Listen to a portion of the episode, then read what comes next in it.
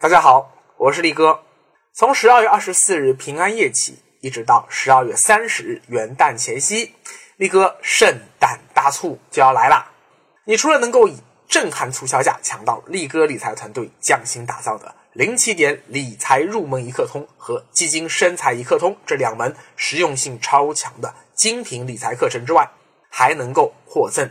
能直接提现的财管家现金券、雪球蛋卷基金的现金券、来一份优惠券等各种大礼。另外啊，还有机会参与抽奖，可以获赠价值三千六百八十八元的云南六天五晚免费旅游券，总共有二百一十份，还有价值七十元的掌阅三个月畅读卡，总共三百五十份。更多详情敬请关注力哥理财官方微信十二月二十二日推送的消息哦。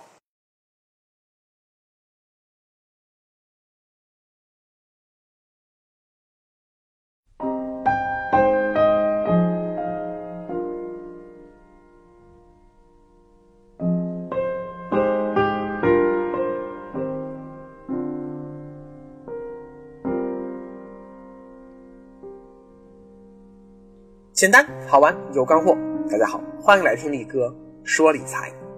今天是大都会青春残酷物语系列的第四弹，是这整个系列中最长的，但是也是最发人深省的一篇。力哥建议你无论如何也一定要听到底。我们来聊聊教育和赚钱之间的关系。首先啊，你要明白，教育和教育制度啊是两码事啊。力哥所理解的教育根本目的分为三个维度。第一维度目的是习得谋生技能，这是所有动物出生后都必须要学的一堂课。小狮子妈妈从小要教小狮子怎么去抓羚羊，因为它如果不能掌握这项谋生技能，长大了它就要饿死啊。这是自然界的铁律，人类社会啊也必须要遵循。只不过古代人类的知识和财富总量有限，所以绝大部分人只要掌握这种啊、呃、像耕地啊、织布啊，比较简单的劳动技能就够了。但是到了近代啊，你看科学大爆炸了，人类掌握的知识太多了呀，个体生命太有限，不可能掌握所有知识，所以只能分科教育。所以我们谋生技能也变得越来越复杂，越来越多样化。中维度的目的啊，是探索世界的真相，这是古希腊先哲就已经开始追求的教育目的。亚里士多德那句我爱武士更爱真理就已经说明了一切。动物啊只求生存，知其然就满足，唯有人类有好奇心去追问其所以然，这是人类和动物的本质区别啊。人类文明就是在无数前人在不断对世界进行探索的基础上才慢慢建立起来的。教育的起点是人，让个体人类能够在人类社会中生存下去。教育的中途啊，是满足个体人类的求知欲和好奇心，而教育的终点依然是人，让个体人类在习得足够多的知识以后，有能力战胜人性天然的弱点，从而让自己活得更安全、更舒适、更快乐、更有成就感。也就是说啊，人类中的最强者不是战胜他人或自然，而是能够战胜自我的强者。我们看秦始皇、凯撒、成吉思汗、拿破仑，纵然打下万里河山，却早已灰飞烟灭。而耶稣呢，不争不抢，自愿受死，今天却拥有了二三十亿的信徒。这才是教育的高维度的目的。而教育制度的根本目的啊，就和上面这些完全无关了，它只是为了维系社会稳定。一个均贫富的社会啊，不需要刻意维稳，因为没有谁比谁更可怜。普通人的幸福感啊，是通过与身边的人去比较来获得的啊。比如说，为什么今天那么多父母要给孩子上早教补习班，就是因为别人家的孩子也在这么做啊，环境压力太大了嘛。但是，一个产生了贫富分化的阶级社会，富人会歧视穷人，穷人会憎恨富人，这种社会结构不稳定，容易产生动乱，这是政府不愿看到的。这时教育制度就起到了关键作用。教育制度通俗的说就是胡萝卜加大棒，大棒就是通过教育在人脑中啊植入一套立身处世的行为准则，也就是说去价值观洗脑。中国古代啊主要是用儒家思想给洗脑啊，什么忠君爱国、舍身取义啊、气节高远，还有对女人的什么三从四德。读书人读了这套东西，哎，你就能当官。当官以后呢，哎，就整天啊给没读过书老百姓讲这套东西，那久而久之就会形成社会主流价值观。如果有人违反这套价值观或道德体系，那就会受到严厉制裁啊，轻则被乡间的口水淹没，重则会被沉猪笼。这种正面宣教和负面恐吓加在一起，哎，人们就不敢乱来。但是啊，光有大棒还不够啊，还得给老百姓胡萝卜，告诉你说，诶，只要在官方构建的教育体制内努力攀登，最后就有从穷人阶级跨入富人阶级的希望。你看，穷人看到了改变命运的希望以及实现希望的具体路径，就会更加的去安分守己，把所有精力都投入进去，就没功夫去想什么造反这类事了呢。古代皇权社会，权力本身就代表财富，所以越接近权力中心的人，财富越多。追求财富阶层跨越的途径，就是追求进入权力体系，也就是当官啊，正所谓升官发财。春秋以前啊，主要啊这个当官是靠世袭啊，老爸的爵位啊、封地啊，儿子天然能继承，平民没有阶层跨越可能。但到了礼乐崩坏、战争越来越残酷的战国时代啊，为了打赢战争，各国开始变法，不拘一格，举贤纳能，动了世卿贵族的奶酪啊，就会遭到阻拦。所以你看啊，像商鞅这种变法者大多不得善终。最后呢，变法最彻底的秦国啊，你看统一了天下。到了汉代，为了长治久安，政府出台了一系列制度招揽人才，维系稳定。核心制度啊是察举制，就是由地方官员推荐合适的人才进入权力体系。其中最有名的一种啊叫举孝廉啊，就看谁家孩子孝顺，越孝顺越有机会当官。这么一来，就在社会上形成了一个非常扭曲的孝道啊，因为啊它没有明确标准，最后还是形成了一种问任人唯亲的局面。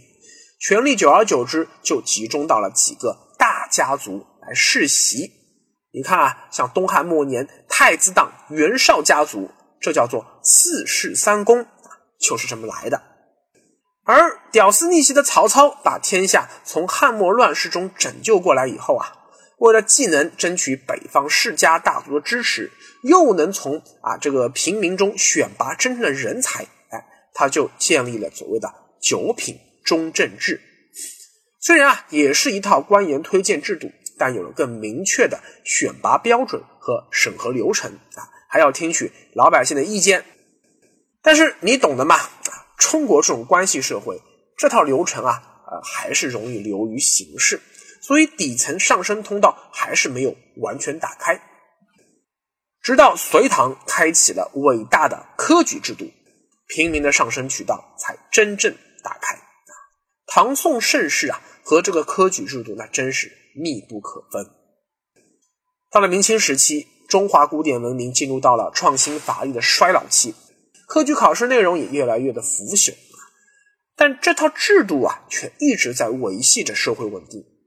有才华的人大多能通过科举体系进入到了权力场，他们就不会去作乱犯上啊。你看像洪秀全，就是因为他没有什么才华呀，但是呢又心比天高啊，总想当官，所以最后才会走上造反之路。但古代没有义务教育，穷人没钱，哎，他们家孩子怎么读书呢？所以啊，只能说祖父拼命种地攒钱攒钱，到父亲这边继续种地攒钱，最后供一个孙子念书。用今天的话说啊，是叫做风险投资。孙子争气中了举人，那么整个家族哎呦就彻底翻身了。如果说这个孙子读书不是很很很在行啊，不争气啊，到老了还是一个没有种过秀才的童身啊，不好意思，继续种地，继续积攒下一次风险投资的本钱。但是不管怎么说，机会总是向你敞开的啊，就看你是不是愿意去付出搏一把。然而到了一九零五年废科举以后啊，你看一下子那么多读书人没有了体制内向上攀登的阶梯，这不是我自己不努力啊，啊是政府你说话不算数啊。原来说考中科举可以当官，现在呢没有了啊。所以啊，你看清末改革越激进啊，不是说这个社会就越安定，而是革命火焰越高涨，他们是相辅相成的啊。因为没了科举啊，那么改良派就只能投奔革命派去了。而从西方学来的现代教育制度一样啊，根本目的还是维系社会内部稳定，给底层穷人以阶层跨越的希望。老爸啊，这辈子穷算了，我认命了，但是再穷不能穷孩子呀，娃你可得好好读书，给老爸争口气，考上大学光宗耀祖啊。好，这套逻辑啊，在太平安稳的世道没错能成立啊，但是在兵荒马乱的乱世，政府自身难保，那么这套教育制度的内在价值就会大大折扣。年轻人啊，与其把精力全部放在了体制内竞争道路上，不如到体制内闯一闯啊，撞大运逆袭翻身概率更大呀。哎，就像陈胜那句振聋发聩的发问，王侯将相宁有种乎？这话放在秦末乱世成立，放在汉代哎不成立了，到汉末乱世哎又成立了啊。你看刘邦、曹操、朱元璋，他们都是因为恰巧生活在那个乱世，才能够成就那番伟业。今天啊，中国虽然是几千年未有之大盛世，但是在短短三十年时间里啊，中国社会经济制度发生了多么巨大的变化呀！其中最激烈的一段改革啊，发生在九十年代后期，住房制度改革、医疗制度改革、养老制度改革，以及教育和就业制度改革，都快到斩乱麻，迅速完成。一九九八年以后，国家取消了大学生工作的包分配制度，不再承担大学生学费。随后呢，中国大学启动了全面市场化改革，教育成了一项需要去赚钱的产业。于是大学疯狂扩招，大学教授到处走学捞金，大学的教育质量则每况愈下。越来越多的好大学都把精力放在了学费更高、利润更厚的研究生教育，以及像 N B A 这种成人教育上。这么一来，从一九五零年到一九九八年这四十多年间，通过高考、上大学、毕业分配好工作这样的一条体制内晋升之路就被彻底阻断了。这段计划经济时期啊，高考就充当了科举制度一样的功能，既稳定社会，又给有才华肯奋斗的年轻人提供了一条可靠的上升通道。清华北大毕业，一本毕业、二本毕业、专科毕业，他们能分配到什么样的工作啊？清清楚楚，一目了然。我寒窗苦读，大学毕业当大官，你不好好读书，初中毕业当工人，很公平吧？然而改革以后啊，一方面大学文凭不能换来令人羡慕的好工作，另一方面呢，大学不断扩招，使大学生不再是稀缺品，而成了大众品。大学文凭已经不是什么啊很金贵的身份象征，而是一个人在大城市里找到一份还比较靠谱像样的工作的最基本最基本的敲门砖。尤其是在这短短二十年的时间里，中国社会快速经历的第二次工业革命、全球化浪潮、城市化浪潮、第三次科技革命、全球金融危机、少子化和老龄化危机、后工业浪潮、环保革命、逆全球化浪潮、人工智能革命等一系列前所未见的令人眼花缭乱的重大变化。一八七三年李鸿章上书同治帝，说中国正面临三千年未有之大变局，今天的中国也一样。为了鼓励穷人家的孩子发奋读书，老师总喜欢说知识改变命运。小时候我也信啊，恐怕很多人都信，就好像古人都相信说饿死事小，失节事大。但纵观历史，我发现真正改变命运的不是知识本身，而是官方对你掌握知识水平的权威认可。在古代啊，那就是中了举人、贡士甚至是进士，而后来呢就变成了啊清华北大毕业的证书啊。你只要获得了这个认可，那么无论是亲友邻居还是说同事朋友啊领导，所有人都会高看你一眼啊，各种各样的机会就会向你疯狂的敞开，你的命运才会改变。但如果你身逢今天这种大变局、大乱世，就算有了权威认可，也很难改变命运，因为权威本身正在坍塌。三年前，在电视台的《青年中国说》这档节目中啊，董明珠当面斥责啊北大法学硕士张天一，说北大毕业却去卖米粉，这是对教育资源的严重浪费，你应该马上把米粉店关了，去从事一份用得上你自己知识的事业。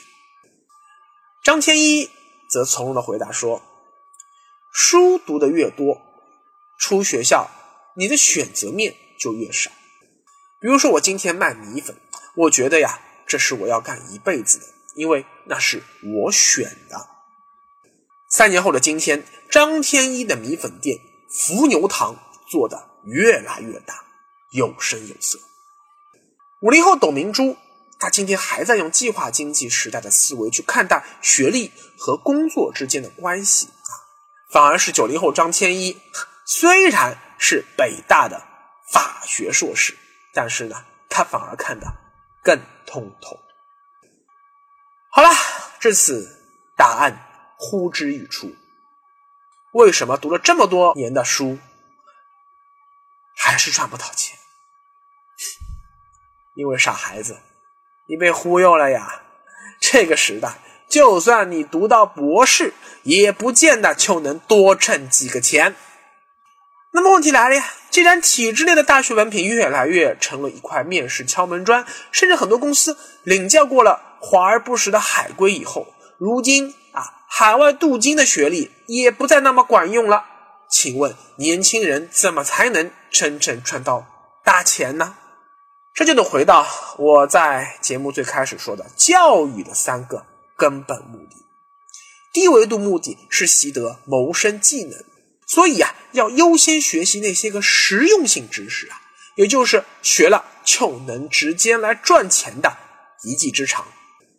蓝翔技校的校长曾经说过呀，咱蓝翔技校啊，就是实打实学本领，咱不玩虚的啊。你学挖掘机，就把这个地挖好；你去学这个厨师，就把菜做好；你学缝纫，就把衣服缝好嘛。咱蓝翔如果不踏踏实实的学本事，那跟北大清华又有什么区别呢？啊，这个北大清华啪啪啪拼命被打脸啊！再比如说啊，你跟着力哥学理财，也是学最直接的赚钱知识。力哥本人我能够赚钱，不也是因为我身上具备了两种稀缺的技能吗？一种是专业理财技能，一种呢是降维表达的技能。工作高度细分化的时代啊，没有人能成为全才，你只要能掌握一项稀缺技能，单点突破，精益求精，找到一份高薪稳定的好工作，其实并不难。而教育的中维度的目的是探索世界的真相。人类知识的积累和财富增长啊，靠的就是在前人基础上不断的去突破创新。但科技发展到今天啊，大方向上的突破创新是越来越难了呀，小的创新啊，往往也需要团队合作。你看最近这些年诺贝尔科学奖大多是同时颁发给了 N 个科学家，因为他们是合力来完成一项小小的科学上的突破。所以在探索世界、寻求创新发现的过程中啊，就需要具备跨专业知识技能，这些交叉领域往往蕴藏着尚未开发的巨大潜在需求，比如说，你同时具备了计算机和金融专业的知识，你在互联网金融公司中就会非常吃香，甚至还可以自己创业。在这些风口啊，你需要的是冒险精神和行动力，而不是精致的学历和傲娇的身段。这其中所暗藏的暴富机会，就不是蓝翔技校能教你的了。更重要的是啊，我们今天正处于 A I 技术大爆炸的前夜，而我们今天体制内的应试教育还在重复着工业时代的流水线模式，就是让学生把前人总结的知识给记住、复制下来，反复模仿，不求创新，只求在工作中熟练的运用就行了。但在未来的人工智能时代啊，不管是文科的背背背，还是理科的算算算，机器的学习能力都比人强得多得多啊！哪怕在两年前啊，我还天真的以为说人工智能只是写写呃简单的新闻通讯，不可能代替人类记者。但今天，人工智能写的新闻报道已经具有了很强的专业性和复杂性，图灵测试正在迅速被人工智能攻破，这让我不寒而栗。人工智能强项啊，是学习整合过去已有的知识，弱点呢，则是从零到一的突破创新，尤其是在艺术上的突破，这是只有人类才有的灵感。未来的人工智能，这种拥有灵感的人类最宝贵，而最高维度的教育目的就是战胜人性弱点。今年二零一七年刚刚去世的美国著名智囊热布金斯基在二十多年前提出过奶头理论。他认为啊，资本主义天然会造成严重的贫富分化，而全球化会进一步加剧在全球范围内的贫富分化，使得二八现象更加严重。 百分之二十 的人口拥有 百分之八十 的资源，掌握着人类社会各领域的话语权，而高达 百分之八十 的人口则会被边缘化。过去啊，通过社保制度、工人持股这些方式改变资本主义制度，也无法对抗广大底层的不满情绪，罢工、抗议、革命都可能会重新崛起。而解除这 百分之八十 边缘人不满情绪的办法只有一个，就是在他们嘴里塞一个奶嘴，让他们自以为自己过得很充实、很幸福。奶嘴形式有两种，一种啊是发泄性的娱乐，比如说像开放色情业、博彩业，鼓励暴力网络游戏，鼓动网络撕逼、口水战。